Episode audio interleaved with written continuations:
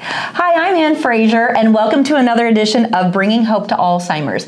I am sitting here with one of my very dear friends. This is Michelle Garrard, and she works for the Alzheimer's Association Heartland. Um, and so um, I wanted to talk with you a little bit about when my parents uh, both were diagnosed with Alzheimer's um, and dementia. We did not know where to turn. We had two people. And uh, so the first thing I did was I turned to the Alzheimer's Association and immediately was met with a lot of support uh, through the whole time. It was about three years before they passed young. And they provided such great resources for us and support I had one of the social workers' personal cell phone number, and I didn't abuse that by any means. But every once in a while, we would have a crisis that I did not know what to do, and she took great care of us. So tell me, that was in 2012. So that's been a while. So tell me some of the programs that you guys have now and what's going on with the Alzheimer's Association here in Kansas City. Okay, so um, the Heart of America chapter here in Kansas City covers 65 counties. We have lots of resources available. We have resources in our office that so folks can come in and be um, have the have access to the resources in the office. Um, we also have a one eight hundred line um, that can be called that you can use for a variety of things. So if someone's in crisis mode and let's say um, you know dad is out on the sidewalk and mom can't get him back in, um, they can call and get a master level clinician on the phone and talk through ways and techniques maybe to get him back inside. Also, if you've recently had a diagnosis of Alzheimer's and dementia, you can call the 1 800 number and they can kind of navigate you through that new diagnosis. Give you ideas and questions um, to ask your provider, possibly give you some ideas on maybe some testing that they should have. So the 1 800 number is a great resource. The other is we are really out in the community right now. That is primarily my role um, to be out in the community and providing the resources for our community and making people aware that we actually have some educations and programs that are available. And Anne, this ties in really well with your mission, um, the understanding Alzheimer's and dementia. It just kind of helps with the resources that are provided, the the what I would probably call the old cliche, you know, eating right, exercising, keeping your brain active with word puzzles and things like that. So just um, and you know we're we're looking at folks in our community to provide that uh, for working, you know, people mm-hmm. that are mm-hmm. still of your age range or right. my age range that are working um, so that we can help keep the diagnosis away and help the preventative of Alzheimer's and dementia. That is exactly what I'm all about. So, let's just talk a little bit about the difference again between Alzheimer's and dementia because a lot of people I've explained it before in my podcast but a lot of people seem to get those confused. So tell me the difference between those. Okay so one of the core programs that we have is all, is understanding Alzheimer's and dementia, and it kind of starts. Um, we have a chronological order of our program, starting with kind of the nuts and bolts of the disease process, um, and that would be understanding Alzheimer's and dementia. So it talks about dementia being the umbrella term, mm-hmm. um, and then Alzheimer's is one of the types of dementia.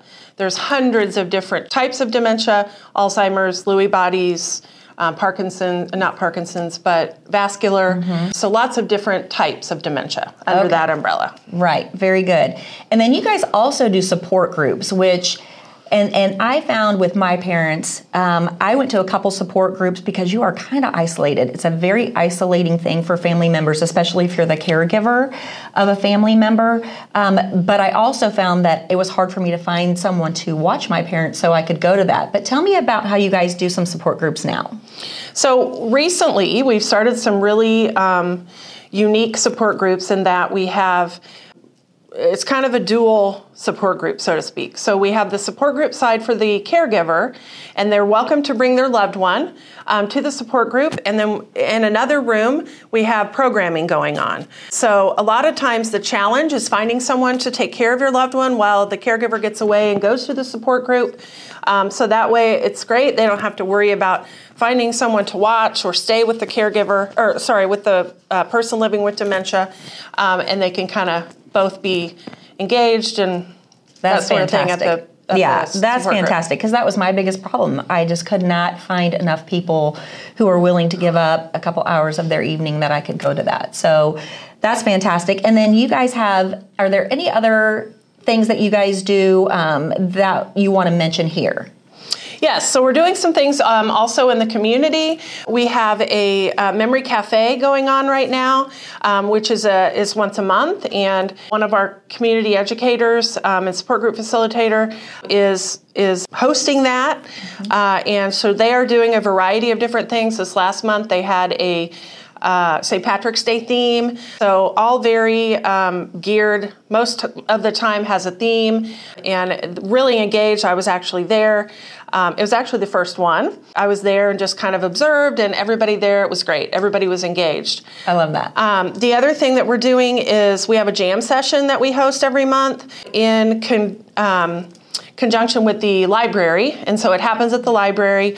Um, we have some volunteers that are musicians, and so they come out and they do a jam session and play all kinds of fun things, and that's always really well attended. You know, as we know, music is one of the last things that that goes with those folks. So the jam session is great.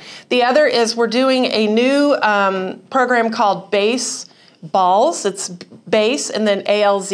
Okay. Um, and it's all um, geared around baseball and the museum that we have here in Kansas City. So that's that's really something that is new to our chapter, but we're we're just starting that and getting it going. So it's great, wow. great as well. You guys have a lot going on. Yes. You're doing a lot because during the pandemic, it was really tough because, you know, so many things were shut down and it took a lot of, especially, um, you know, whether it's companies or whether it's, it's uh, for profit, non for profits, to get people back in the office and, and be able to be there when, if people stop by and want to help or whatever. So, I'm glad that you guys are you're back in the office. You're back getting um, back out into the community. And you were telling me that you guys have a cool program, and I think this is phenomenal. Um, tell me a little bit about first responders and what you're doing with them. So, we have a new program uh, here in our area for first responders. Um, we've created a training. There was actually a national a training that came out through national, but we've, we tweaked it a bit for our for our area. You know, every um, state and area is going to be a little bit different. Um, but we are actually getting ready to this month. The middle of this month, we are launching this training for first responders in Johnson County and we will be reaching 900 first responders in Johnson County. That's so amazing. that is so so exciting. Um, I live in Miami County, and so I wanted to give back to my own community. So I've been talking with them, and we're doing something very similar. I met with them yesterday. Um, same type of thing with the video. It's really difficult for them to all get together and be, you know, we'd love to do something in person. Um, but it's just easier to do a video, still reaching you know the same amount of people if not more so.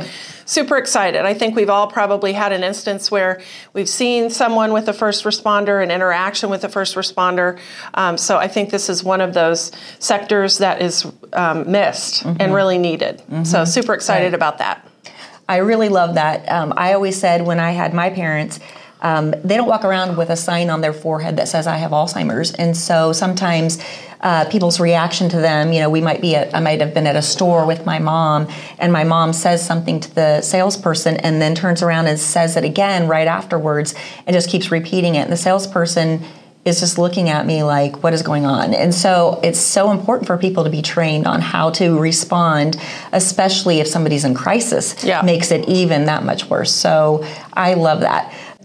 Talk to me real quick about you're involved in the gala. Yes. So, why are you involved in the gala and what do you do? So, I am involved in the gala because of you and I had a conversation originally um, about TLD, and you know, I just was there the first year and so excited about what you had accomplished. Um, and I remember having that conversation like, how are we going to grow this? And so the second year, um, just jumped on the committee. I this year am involved in um, the silent auction and live auction items, so I'm the chair of that committee. And doing great. Yeah, so um, we are we are in you know well in front of where we were last year, I think, as far as collecting donations. Um, we just had a blitz a couple weeks ago, and that was really fun. You know, out in the community, just sharing what we're doing, and people are excited. People want to get involved. They want to be a, a part of something bigger. So um, yeah, I'm just really looking forward to the gala. Yeah, well, I appreciate you. Michelle has been great in the Kansas City community in so many different ways. And she is working now at the Alzheimer's Association, and what an asset you are um, to the already great programs that they have. You've just been, uh, I think you're just where you were meant to be. And, and so. your love and your heart for people who have dementia is infectious, and I love it. So, thank you so much for coming today and being here. And if you want to get a hold of the Alzheimer's Association and Michelle and all the things that she's um, involved with, You'll find her information here in uh, below in this podcast. And we appreciate you tuning in today, and we'll see you next time.